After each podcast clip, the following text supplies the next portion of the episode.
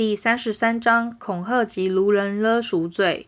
第三百四十六条，意图为自己或第三人不法之所有，以恐吓使人将本人或第三人之物交付者，处六月以上五年以下有期徒刑，得并科三万元以下罚金；以前项方法得财产上不法利益或使第三人得知者，亦同。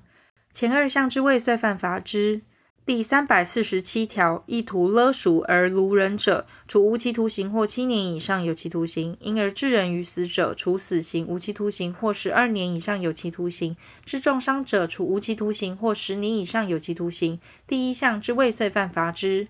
预备犯第一项之罪者，处二年以下有期徒刑；犯第一项之罪未经取赎而释放被害人者，减轻其刑；取赎后而释放被害人者，得减轻其刑。